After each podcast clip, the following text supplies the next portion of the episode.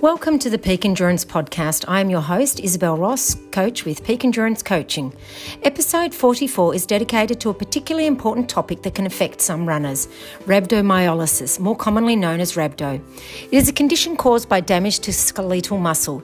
In sports, the muscle damage happens with excessively strenuous exercise, but it can also be caused by crushing injuries to the body, some medications, toxins, or infections. When the muscle is damaged, potentially toxic contents within the muscle cells, creatine phosphokinase or CPK, myoglobin, potassium phosphate, and uric acid are released into the bloodstream. In small amounts, the body is typically capable of filtering and clearing these toxins. If the injury is severe enough to cause a massive release of these toxins, the body may be unable to adequately clear them. These toxins can cause irregular heartbeats, kidney damage, and in severe cases, death. Signs and symptoms of rhabdo include there's a classic triad, which is muscle pain, muscle weakness, and dark coloured urine. Other symptoms would be decreased urination, fever, malaise, which is just generally not feeling well, nausea or vomiting, and confusion and or agitation. My friend Nicole Q came down with severe rhabdo following her participation in the 24-hour World Championships in France in 2019. This is her story.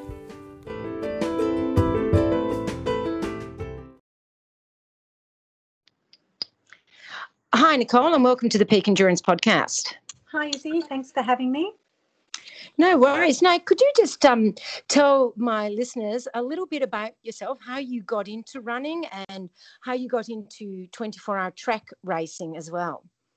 Okay. Well, I started running uh, later in life than probably a lot of people do. I think I was in my late 30s when I took up running.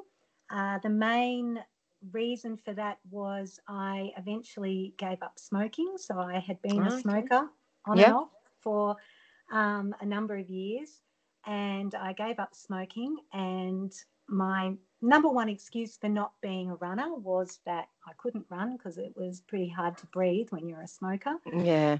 But I was always gym fit. And so I thought, well, I'm not smoking anymore. I would like to be able to run three times a week for about half an hour.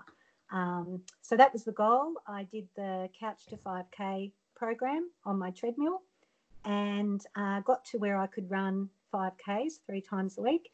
And then it just sort of grew from there. I did, you know, my first fun run was the um, the Sussan 10K fun run back in uh, yes. a long time ago. Mm-hmm. And then, you know, the next year I thought, oh, well, if I can do 10Ks, maybe I could do a half marathon.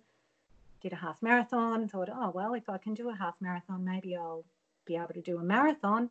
And yeah, just progressed from there. So, so that's how I got into running. Um, your other question, how did I get into 24 hour running? Well, that was not deliberate. Um, and yeah, why would it be? exactly. Does anyone actually decide that's what they're going to do when they start running? Um, I don't think so, so. No, that's right. So I was actually probably more doing. Once I got into ultras, I did my first 50k a couple of years after a marathon, and I did it at the uh, the You Yangs. So the oh, yeah.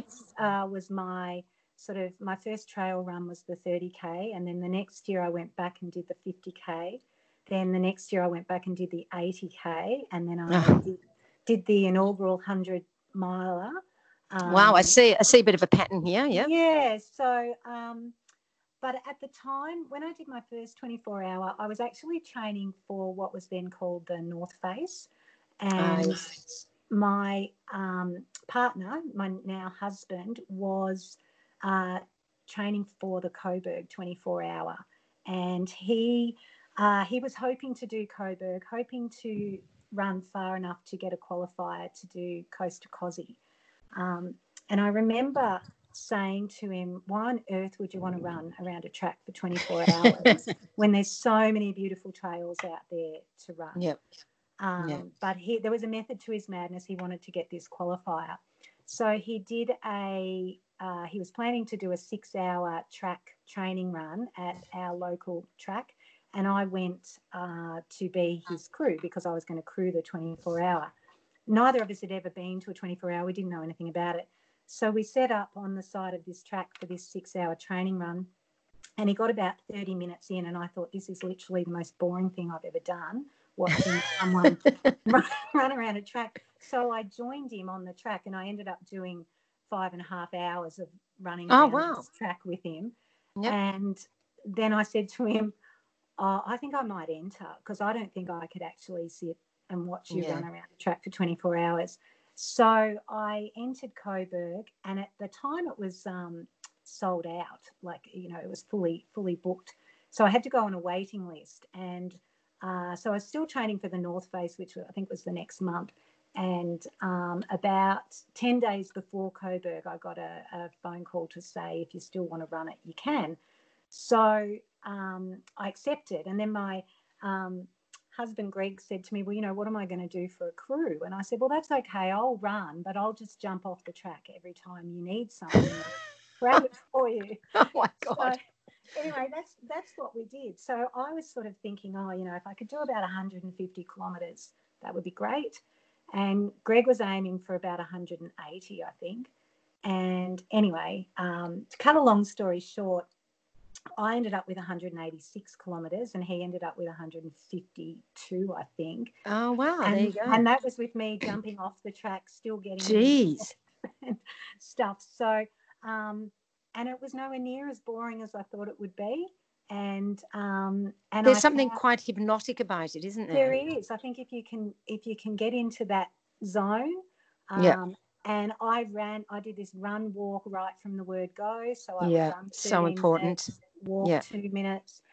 Um, and what I found afterwards was that my last hour, I was running at the same pace as I'd run in the first hour.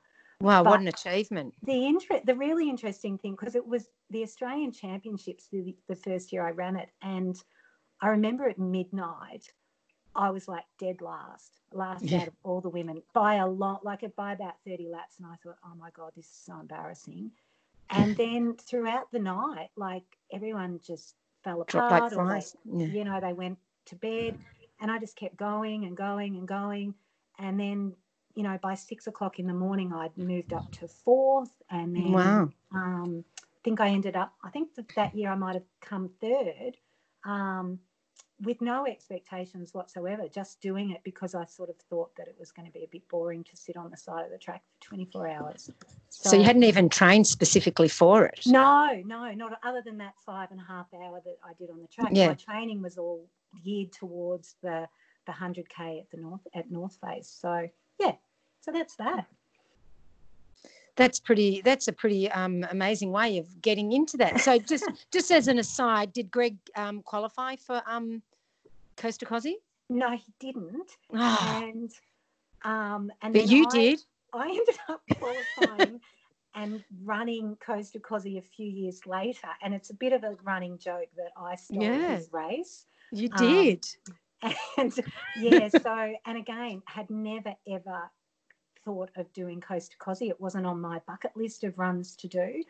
Isn't Um, that funny? yeah? So the way life uh, works out. absolutely, and uh, so I can I can probably credit him to the 24 hour running and also to Coast to Kosci because I loved it. The year I did it. I just loved it, and um, it was just an amazing race to be a part of. And as you know, it's not on I've heard. anymore. I know, sadly. So yeah. I feel very privileged to have had the opportunity to be involved in it. Did Greg ever get to run it? No, he got to Oh. be my um, chief crewman. Well, that's almost as good. almost as good. And he was he's amazing. Like he um, he was running ultras before I was, before I met Yeah. him. But he has um, just embraced the adventures that we've gone on when I've been doing the races that I've done. Yeah. And he's just so so in stark contrast to me saying that I didn't think I could sit on the side of the track for 24 hours, he not only sits and and and does my crewing, but he absolutely loves it as well. So Oh, uh, good on him. Shout out to Greg. yeah, so and you know, as you know, Izzy, like you can't run these big races without having good crew. No, No so way. it's a, it is a team effort, even though it's just one person out there running. Totally. I completely agree. Yeah. So no, um, you've done so well at um 24 hour track racing that you've actually represented Australia. Yes, I have. I've been again very, very fortunate to represent a couple of well, um, once at the Asian Oceanic Champion 24 Hour Championships and twice at the the World 24 Hour Championships. So again, very fortunate. That's brilliant. And um, how how have you gone at those ones? Um, well, a bit of a mixed bag. The Asian Championships was it was incredibly hot. They yeah. were in, um, I think it was 2006, towards the end of 2016. So we were, uh, the team was sort of instructed to not go out too hard. We were doing it as a, uh, I guess, a training run for the Worlds that was six oh, months okay. later.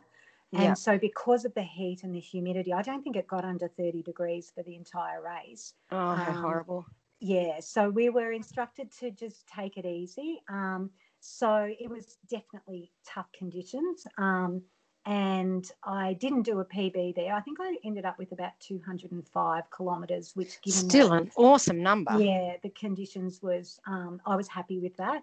Um, and then the following year in 2017, I uh, was my first Worlds at Belfast, yep. and it was um, it was an amazing race. I um, I got a PB there, um, and I had it one of those races where you know not much went wrong. Um, it was just an awesome experience to be you know yeah. over there running with uh, so many people that you've read about. You know a lot of the American runners and yeah. British runners, and um, such a great atmosphere. Uh, and being part of the Australian team, like we, we you know, there's so much camaraderie. Um, so that right, so Belfast was fantastic. Um, and then I did, I just recently, six months ago, did the Worlds in France, in Albi. Um, yep. And it was a completely different race again. So, yeah, so it's been a mixed bag. And, and that's the way ultra running is. I mean, because we don't get to race that often, it doesn't always happen that our best running day coincides with race day. Yeah, and that's right. I guess you know I'm I'm probably not someone that races a lot. I usually will only do one race a year, um, yeah. and that's just due to my life. And we live a you know we live in regional Victoria, so we're three or four hours from Melbourne. So to get to races, you know, we can't just go and do a race on a day. We it's, yeah. it's usually a weekend, and the kids all have. You know, I've got three kids. My husband has three kids. So oh wow.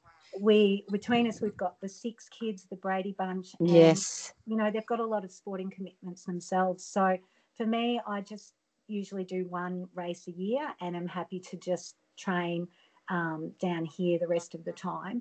So yes. I have been really, really lucky in that I've never actually had a race where anything's gone majorly wrong. Um, mm-hmm. And so Albi for me was that race where yes. things didn't go to plan.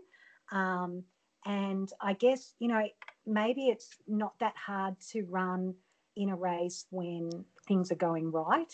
It's what you do when you're in a race and things aren't going right, that um, where how you adapt and how you change things, um, where you learn, you know, I guess what you're made of in a way, don't you?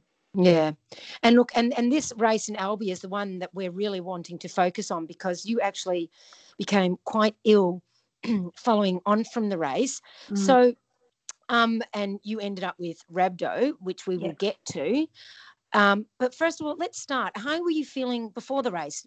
did you have any indication that you might not be 100% or that things might go awry? No, none at all. Um, you know, leading into the race, you know, we'd travelled over there a couple of weeks before the race.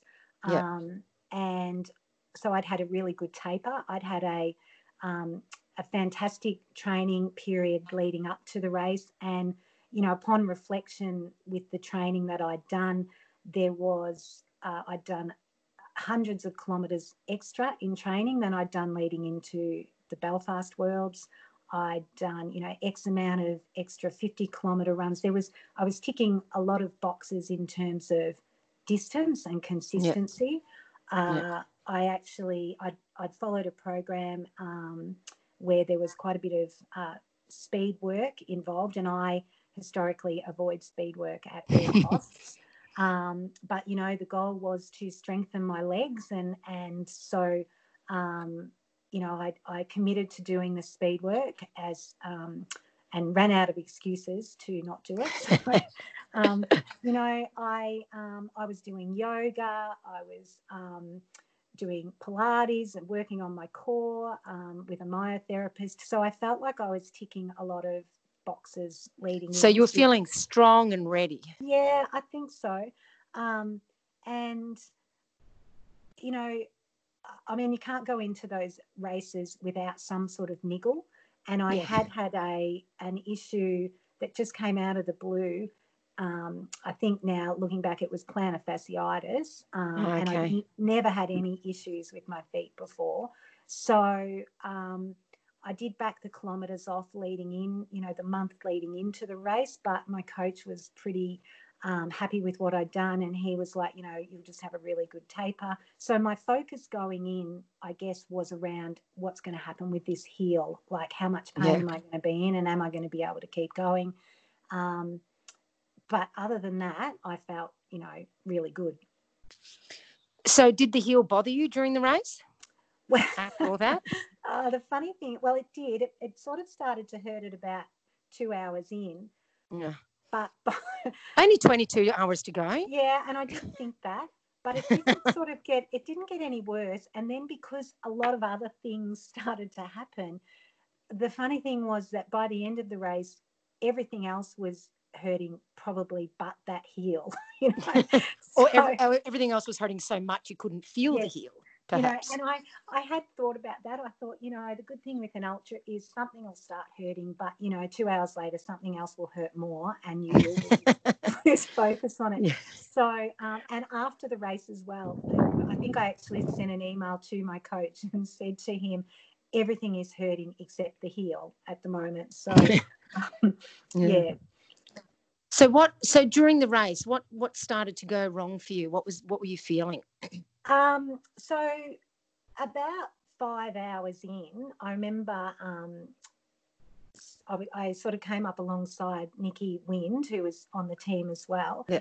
And I said to, and you know, we were just chatting for um, a little while, and I said to her that I was having this pain in my quads that I had never experienced before. And she said that she was having some quad pain too.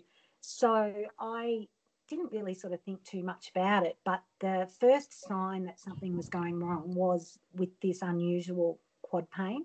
Um, yeah. So as the race progressed, the the quad pain just became more and more significant. Um, so was it like a cramping pain or a sharp pain? What sort no, of pain was, was it? Just it was like a um, you know An like ache? a real ache, almost like you've sort of blown your quads on a downhill run. Uh, you know, okay. when you just yep. too hard. Um, and it changed as it was a very windy course. Like it, mm. it just had all these. It was flat. There was no no elevation, but it was just twisty and, and turning. So, you know, as the as you saw, and then there was a lot of runners on the track too. So even when you weren't going around corners, you were often ducking and weaving in amongst mm. slower runners. Um, so, you know, as the race progressed, all of that changing direction started to make the quads a lot well that's what i thought it was making the quads a, a, lot sorer. Um, but you know you've been at a 24 hour event. There's so much um, carnage is the word that i think of with what's going on with the runners around you that you know there's people um, laying on the side of the track, there's people vomiting, there's people in all sorts of distress. And so, you know, I was running along thinking, oh, well, you've got sore quads, but, um, you know, you're not. Get over it, basically. Yeah, pretty, pretty much, you know, you're not as bad yeah. as, as this person here who's lying on the side of the track. Um, so, so that was the, that was the main problem. Um, yeah. And, and probably by halfway, so six hours in, I had these sore quads, but I was running very, you know, quite well, felt comfortable. Um, by 12 hours in, I knew that I'd had to work harder in that second six hours than I should have had to have worked to. Have okay. So I was at the distance that I wanted to be at at 12 hours, but I knew that I'd exerted more energy than I should have to get to that point in that second six hours. Um, mm. And I knew that the pain in and, the quads was going to be an issue. Yeah, and and you probably felt that you wouldn't be able to sustain such an effort that was more than you expected for another twelve hours. Yeah, yeah. So I made the decision to back off in the third lot of six, you know, the, it from midnight until yep. 6 a.m. or whatever the third block of six hours was. Um, because I knew that if I was to try and push to get, you know, the next six hours done in that same way, that then the wheels would be falling off. Because it really, I mean, the thing with a 24 hour run is it's getting to about 18 hours with as uh, exerting as little effort as possible in as best condition yeah. as you can be at for that final six hours. Um, yeah. And the you know the thing at the World Championships is that people just go out so fast and so hard, and you really have to make sure that you stay conservative because if you yeah. are to follow everyone else's lead, you're going to blow yourself up, you know, and that's what happens. Yeah. There's just so many amazing runners there that are all competing against one another, and a lot of them are pushing harder than they need to be in the early hours of the race, and then things sort of fall apart as the race progresses. So you do see people falling apart from um, yeah. overexerting at the start.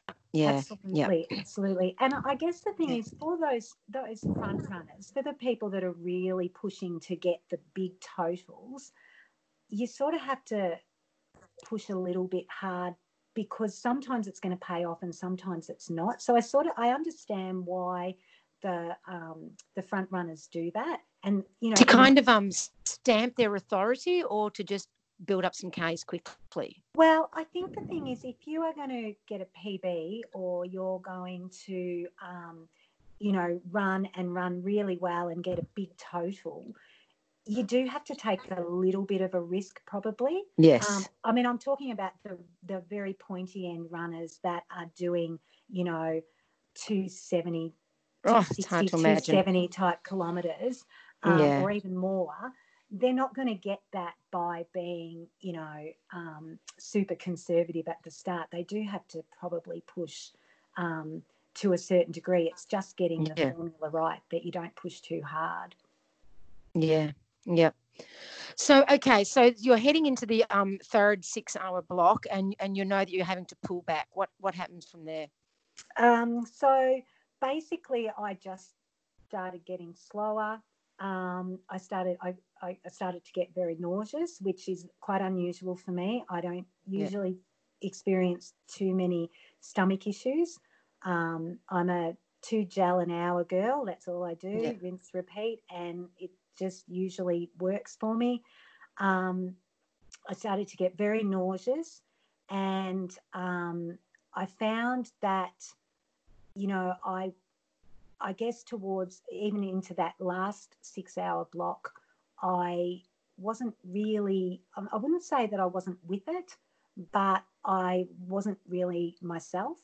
Um, yeah.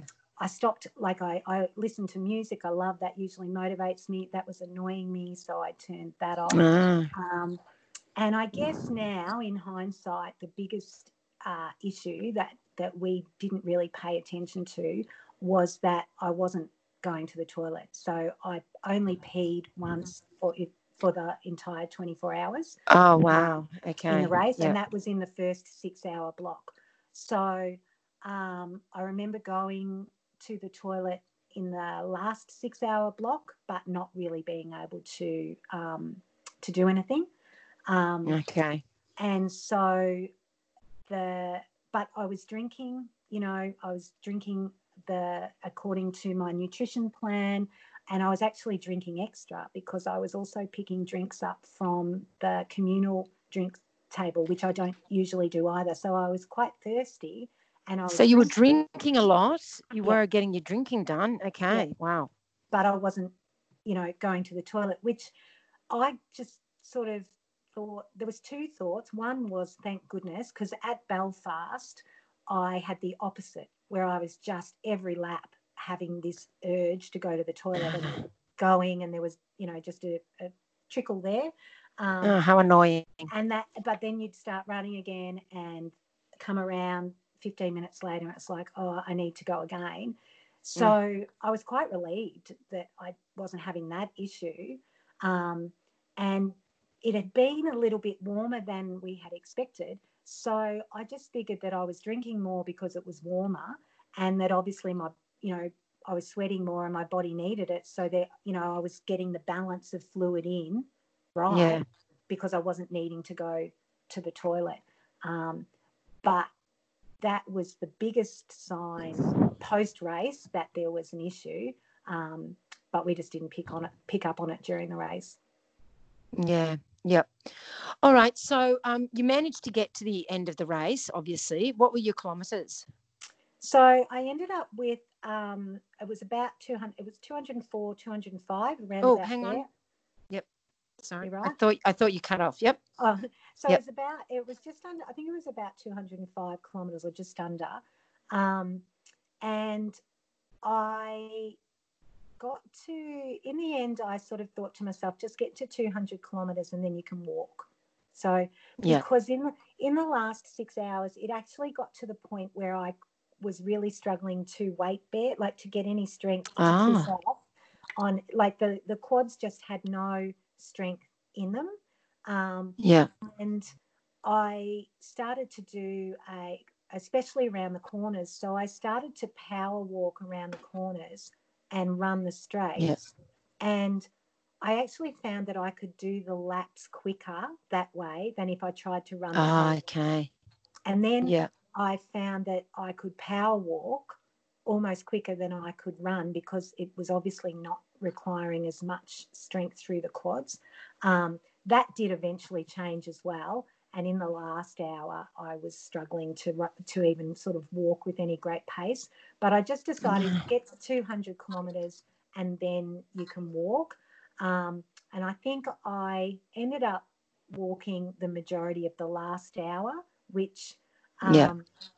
you know, I obviously wasn't part of the plan at all. No, of course. I didn't want to stop either because it was the World Championships. So, yes. Um, so yeah, that so I got to the end and you know, obviously very disappointed because that wasn't the plan.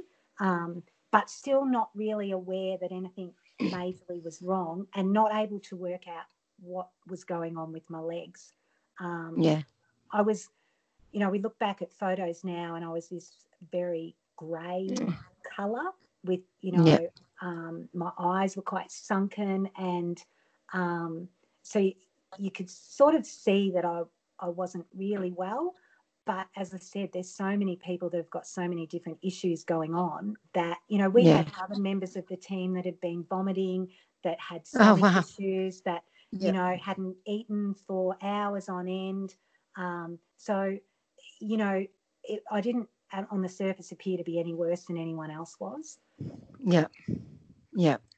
So anyway, so you finished the race, and I I, I gather you were probably disappointed with yeah. how it all went down. Mm. Um, and then and then what happened? So we um, we caught the bus back to where the team was staying, and you know I was really unwell, vomiting on the bus. Oh, um, oh God! Really struggled to walk into the hotel, so sort of had people half sort of assisting me anyway to get into yeah. the hotel. Um, and went, you know, went to bed um, to get a bit of sleep. And then we went out for dinner that evening with the team. Um, yeah. wasn't I wasn't really able to eat anything, um, and the drinks were sort of making me feel quite nauseous. And I remember yeah. saying to our team coach that I hadn't weed since we yeah race. So, you know, the race finished at 10 a.m. and um, oh wow, and we're out for dinner and it's 10 yeah. o'clock at night, and I still hadn't gone to the toilet. And then I sort of started to think back and thought, God, I don't really reckon I went to the toilet much during the race. But, you know, you, you sit with other ultra runners and everyone's sort of, yeah, you know, I sometimes have trouble to, you know, go to the toilet. Yeah. So it all normalizes itself. Um, so I, and I just felt absolutely horrible. But yeah. um, but you know, you've just run 24 hours and you haven't had a great Yeah, race. you race so kind of not- expect to. Yeah. yeah, you're not going to feel fantastic. So we went uh, back to the hotel, went to bed, and you know that horrible night of sleep. Oh yeah. It's always you sort horrible. of- you don't have because everything is aching. You're just, you know, Yeah. in agony. And I got up the next day um, and I just had these massive brown bruises all over my, Oh, the front of my quads. Like they never seen Really? It's like tea stained um, quads, and they were really big.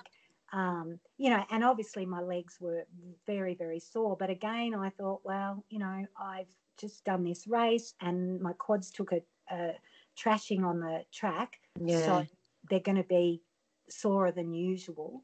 Um, again, I wasn't really able to eat at breakfast, and I Oh, I had been to the toilet at that point, and um, you know, my wee didn't look fantastic, but uh, you know, it's I've done other runs where it isn't the color isn't fantastic during Yeah, or after yeah. the run, so didn't think too much about it. The bruising on the legs was probably um, a bit of a concern. I spoke to the team physio about that, and he thought it might have been just due to um, like I'd got a few massages on my quads during the race, so he thought oh, okay. Yeah. it might have been due to that. that. Yep. Um, but there was just this, um, oh, just this horrible nausea that I had, and um, and just cramping and aches that I hadn't sort of really experienced at the end of a race before. Um, then I started to get blood noses, and um, and then I also had blocked ears. So I Ah. had these all these sort of weird things going on that I hadn't experienced before. But um, again, you just sort of go, wow, you've run 24 hours, you didn't have a great Yeah. race, you haven't been able to Yeah. eat or drink since, so you're not recovering the way you normally would. Um, you know, it'll just it's just going to take a few extra days to get Yeah, back on track. Yeah. So um, then you had to hop on the plane and come back to Australia. Yes. So that was like, um, oh God, it was. I can remember sort of in being in the hotel room crying, just saying to Greg, "Oh God, I don't know how I'm going to do this." Oh, Um, you poor thing. So we, um, you know, we got on the plane, and so it was 30 hours, and I pretty much slept and vomited the whole way back. Oh, Um, so I would sleep, and then they'd bring food out, and I would smell it, and I'd wake up, and I'd just, you know, it was almost like a morning sickness type thing where I'd Oh, wow. experiencing. Um, I tried to drink, and every time I drank, I it just I vomited. Um, so it was very very difficult to get back to Melbourne, and then we had a four-hour um, drive home. So of course you did. yeah, Yes. happened in the car. Just super nauseous and um, and vomiting and just tired. You know, because I really really hadn't been able to get much in since the race Yeah. finished. I'd had one meal the night before we left. Um, Oh my God. one of the Your poor members- body. Well, one of the team members had given me um, like a, a travel sickness uh, anti-nausea type tablet, which settled the nausea for long enough to have something to eat. So I ate this massive pizza, which was great. But then, you know, once the nausea came back, sort of was back vomiting again. So, Mm. um, yeah, so got back to where we live um, on the Thursday. And then basically Thursday, Friday, Saturday, Sunday, I slept pretty much, mm, oh, I would say 20, 22 hours out of Yeah. 24. So I would wake up, talk to the kids for 15 minutes, and then I'd just be back asleep for another three hours. And, um, you know, I was taking ginger tablets for the nausea, and the pain in the quads was getting worse. It wasn't getting better, it was actually worse. Um, but it's funny how you sort of just, um, you can Rationalize it. yeah, that's exactly it. So, uh, one of the team members and her husband had wound up with a bout of gastro. So, Oh, yep. They were sending messages saying they had gastro. So, I was putting, I thought, well, obviously I've got what they've got, but I've just, yeah. I'm just, it's not gastro, it's just nausea. And then all of the sleeping, I just assumed it was a really bad case of jet lag because my body Yeah, of course. you know, so Yeah. I was sort of going, okay, the quads are sore because the race was, you know, um, they were sore in the race, the nauseous from the bug that some of the other team members have got, and this sleeping non-stop is just jet lag. Um, yeah. So um, my husband wanted, he sort of said to me on the Sunday, oh, look, we probably should take you to emergency. And I said to him, I just can't bear the thought of sitting in emergency for six hours waiting Yeah, to true. get through and knowing that the doctors would go, well, you've just run 24 hours, so what do you expect? Yes, of course. Yeah. So I went to the doctor on the Monday. I actually made an appointment with um, one of the GPs, and they did say exactly what I just said. You know, run 24 hours, run.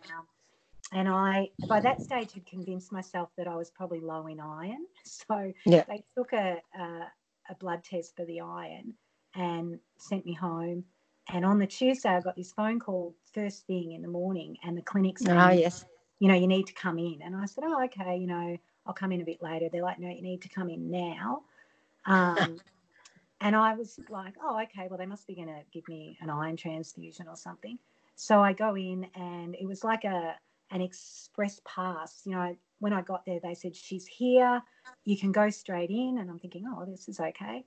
And then I get in there, and the doctor said, um, you're you're in acute renal failure Oh my Yeah. God. your kidneys have stopped working they're, they're not working at all Oh Um, my God. and you need to go to the hospital straight away you know this is why you're feeling the way that you're feeling um, so i said oh well i might just duck home and then she's like no you Oh. emergency Nicole, duck home. Come on. I was thinking, you know, I could just get organised. Um, and I wasn't really, I had started to feel a little bit better at this point. So I wasn't Oh, really okay. stressing as much. And they Yeah. said, you know, emergency, we've rung emergency, they're expecting you, you need to go straight there. So I went up to emergency again. It was like an express pass. I just sat down. They said, come straight through. Um, and they put me straight on a drip and then started taking all sorts of blood tests. Had to go down to um, X-ray radiology for um, Yeah. ultrasound of the kidneys. Um, and I'm ringing the kids, going, "Oh, look, I'm just at the hospital. Don't stress. They're just going to give me a bag of fluids and I'll be home." Thinking, you know, oh, obviously they just need to. I'm, I'm just dehydrated. Um, so anyway, they're like, "No, you're not going home. You're going to have to be admitted." Um, so, you know, I, I, I again, I don't think I re- I didn't really have any idea of how serious it was um, Yeah. until I was in ICU. So they admitted me and took me straight to ICU, and I'm hooked up to monitors. Um, so what I know now is that um, there was a real risk that my heart would just stop. Um, so even though the kidneys were not working, um, one of the complications can be cardiac arrhythmias, and the Oh, okay. so they were worried because um, because it had been nine days since the race. There was sort of nine days of damage.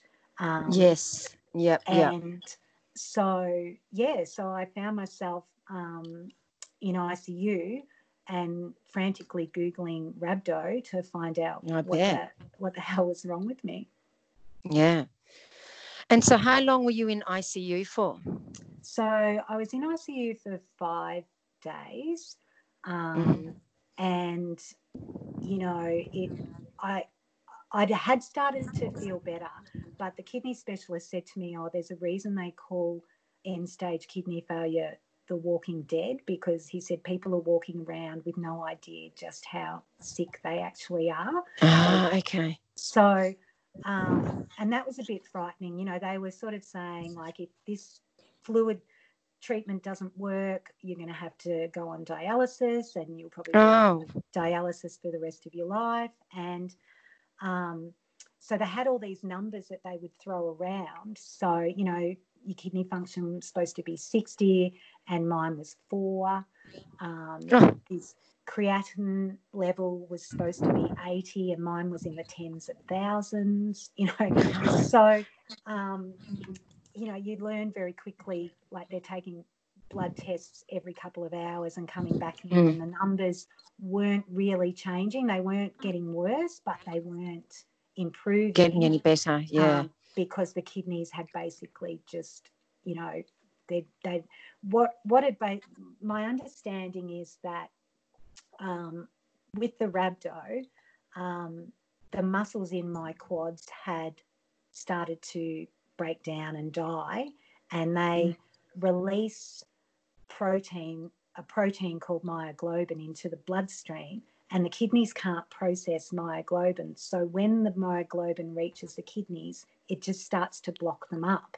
And uh, okay. sort of like um, when vegetables go into the sink and they plot, they they um, block the the drain, and then you pour water in, and the water either only trickles through slightly or it doesn't trickle through at all. So that's sort of yeah. my understanding of what was going on. Um, so, um, and then that was where all the nausea was coming from because all these toxins were floating around. Backing everywhere. up. Yeah. So they had to just load me with all this fluid to try and get everything working. And so as soon as they started giving me bag after bag of fluid, um, I started to feel all of that nausea again and and and was uh, okay. quite unwell. So um, they pretty much wouldn't let me out of ICU until um, they started to see some improvement with the kidneys, which took quite a few days.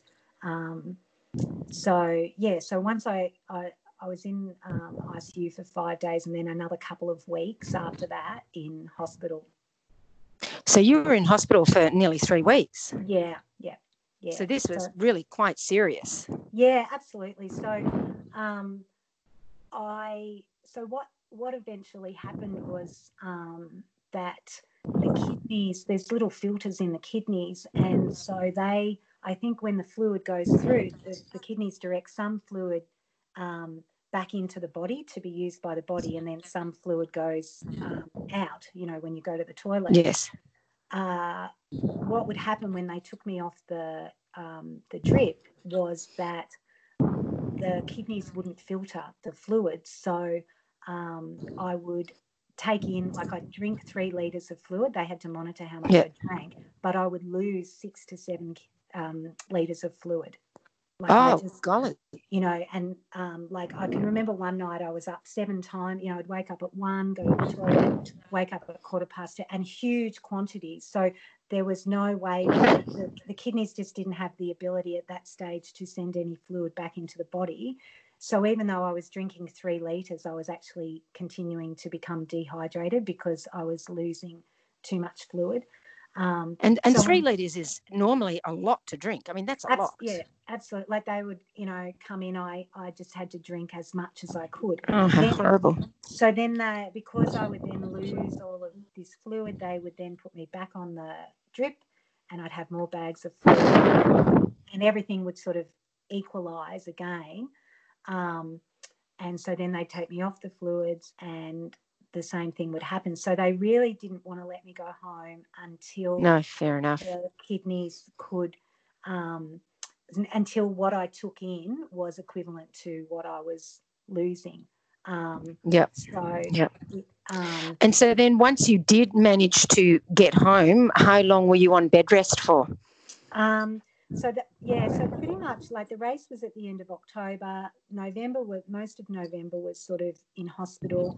And then it was probably another month after that. Um, so for most of, of december i just hung out at home on the couch and and just slept. So that was the other thing. I would have this massive fatigue all the time.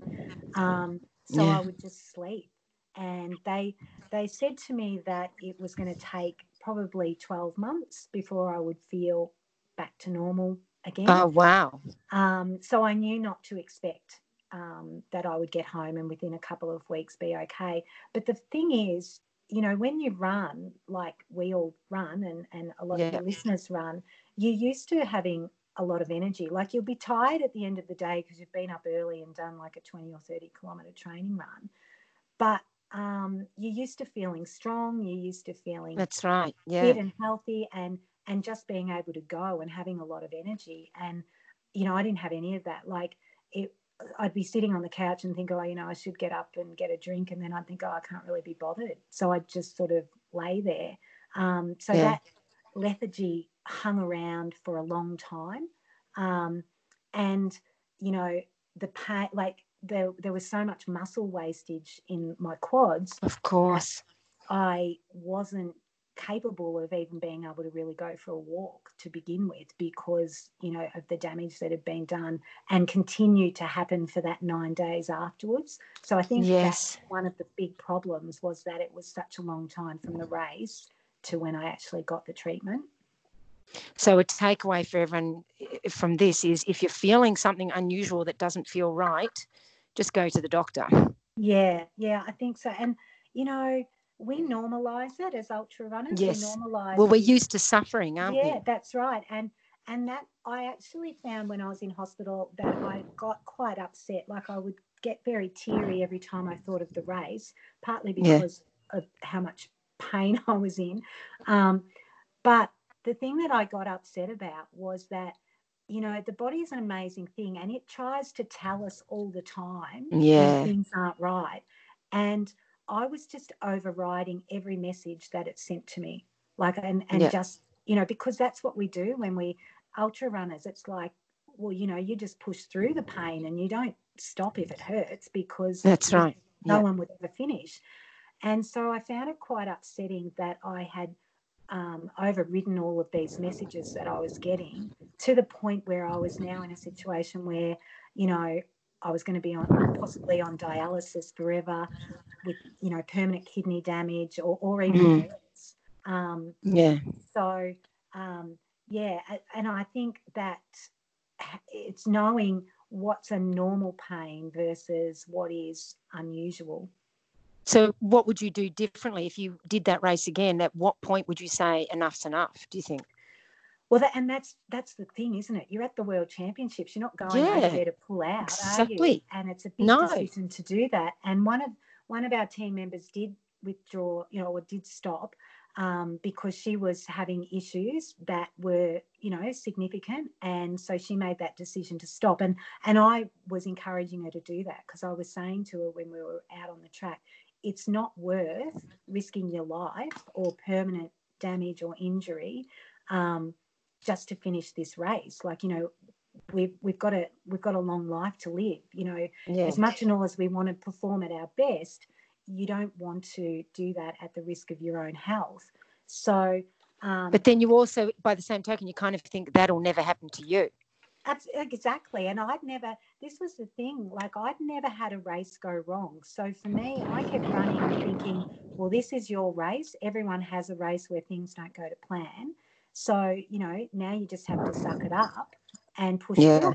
because you've been lucky enough to have these races that have all gone very well. So now yeah.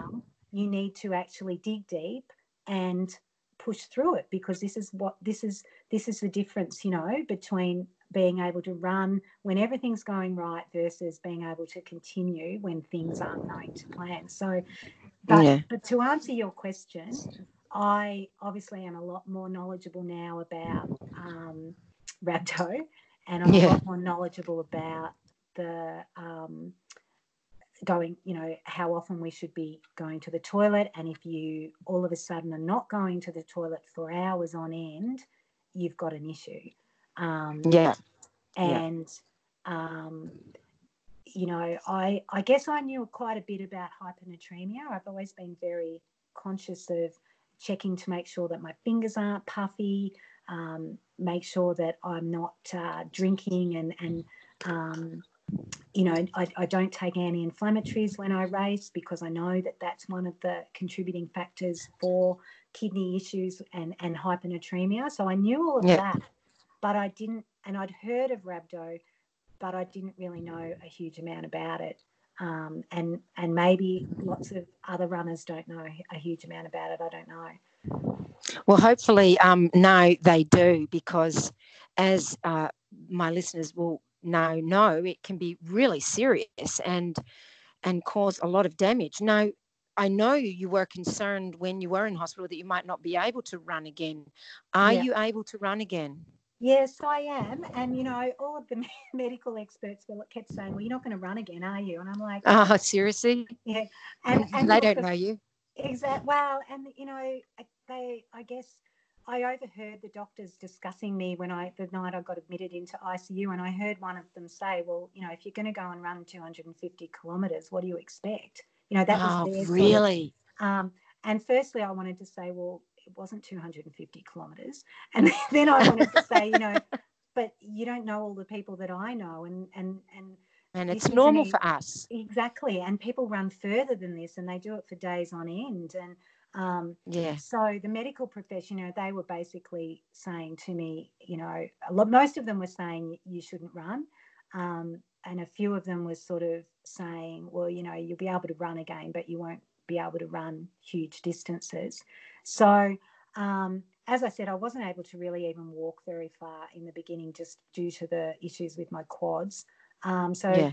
I, I, had to start off um, just going for a walk and then um, run walking. So I started with yeah. running for 30 seconds or jogging, shuffling for 30 seconds, and then walking for a few minutes. And the pain was so bad that. Oh, really? Um, but we're stubborn um, as ultrarunners. Yes. So I persevered, and so eventually got to, you know, in January I was able to sort of run shuffle for half an hour, and then I've just sort of built it up from there. So, um, you know, I'm back running. Um, last month I was probably running five times a week for an hour each time. Um. This, this month I'm sort of like, okay, well, we'll push it and I'll run a little bit further. And some days it's good, and other days it's really hard work. Like it hasn't got back to what it used so, to be. So it's still hard work. Yeah, yeah. Like it's. Oh it's, no. I always use that term. You know, it's effortful rather than effortless. Yes. Um, yeah. Yeah. And I'm not allowed to if I run any more than um, 21 kilometres. I have to have a blood test on the Friday and a blood test oh, on wow. Monday. So they need to just monitor to see what my kidneys do when I actually run um, for a couple of hours. Uh, I noticed when I was running, um, if it's warm, I'm I'm hopeless. Like I have to stop and have drinks um, all yep. the time, and I sweat. My sweat rate has increased. I never used to sweat a lot, so so there's been changes. Even though the kidneys okay. are functioning um, well, uh, I guess there's a new baseline to what their normal is now compared to what it used to be. Yeah. You know, I, I used to go do a 50k training run and take one gel with me and stop off at a bubble tap halfway through the run, yeah. have a drink, yeah. and then keep going. Um, I never used to need to drink a lot. Uh, so that's different now. Like I find that I get a lot thirstier when I'm running um, than I used to. But, you know, when I was in hospital, I just kept thinking, um, if I can just get back to running an hour a day with my friends, you know, I'll be happy with that. So yeah, um, it, it's amazing how you can shift and become grateful because we do take running for granted sometimes. Um, yeah. So I am just happy to be running and um, and just be out in the fresh air and and doing you know what we all love. And if that's all I can do from now on, well, you know, that's okay. I'll I'll I'll live with that because the alternative yeah. is that I might not have been able to run at all. Well, yeah, that's true. And, and know that you can see that that could have been possible. I'm sure, yeah, every run is you're much more appreciative of. Yeah, yeah, definitely. Well, wow, what what a story. That is unbelievable. And um and quite frightening, but it also serves as a warning for people to really be on top of these things yeah. and and to be on top of making sure that you're going to the toilet. I mean, it's not something that we always necessarily want to talk about, yeah. but um, it's super important that, you know, even monitoring as part of your race strategy, how often you're going to the toilet. Yeah, yeah, yeah. Look, I would definitely now, and I think Greg probably does on my race plan. Like he always marks off every time he gives me a gel or a drink. Yeah. Um, and I'll say to him when I come around, oh, I went to the toilet on that lap. But it's usually because I'm trying to explain to him why that lap might have been 90 seconds longer than the uh, okay lap. yep um, yep and so uh, if I you know if I were in that race environment again I would be definitely monitoring how often I was going to the toilet and what was going on, yeah. you know, what color. You know, you expect a little bit of discoloration, um, but yeah, if you get that real sort of coke coloured um, yeah. urine, you're you're probably in a bit of strife. Yeah. All right. Well, thank you so much for sharing your story with us. I really appreciate that. That's okay. And um, I hope that um, you know the running becomes less effortful, and mm. I would love to catch up for a run. And oh, yeah, you know, absolutely. That's the great thing about running is is catching up with people and going for a run. Exactly. Yeah. Yep. So hopefully, as restrictions ease, that's what we will be able to do. Yeah, that would be awesome. Thanks so much for having me, Izzy. No worries. Thanks a lot, and have a great rest of your day. Bye. Thanks. Bye. Bye.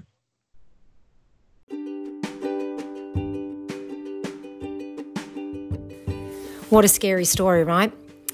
It would make sense after listening to this for everyone to stay on top of their hydration and urine output when racing. Nicole told me later that the doctors had said to her that if she had waited another 24 hours, she would very likely have died. That's really scary stuff. The doctors haven't been able to pinpoint anything specific that caused her rhabdo. The sports physician called it a perfect storm of small things that on their own were insignificant, but combined may have all contributed. For example, Nicole could have possibly picked up an infection or virus before the race. It was slightly warmer weather than expected. She may not have fully hydrated properly pre race. The hard surface and twisty, windy nature of the course could have taken its toll on her quads. Having a hard massage on her quads during the race probably sped up the muscle breakdown and release of the myoglobin into the bloodstream. The muscle breakdown was already occurring, and then rubbing the quads probably added to the trauma rather than relieving it. The flight home so soon, two days after the race, would also have accelerated the dehydration process, as she wasn't able to keep any fluids down, and as we all know, flights are highly dehydrating anyway. There wasn't any one thing that can be blamed. Other causes are if you've taken certain medications. So they did blood tests in hospital to rule this out but she hadn't taken anything during the race, so this wasn't a factor, and the blood test ruled out medications completely as an issue.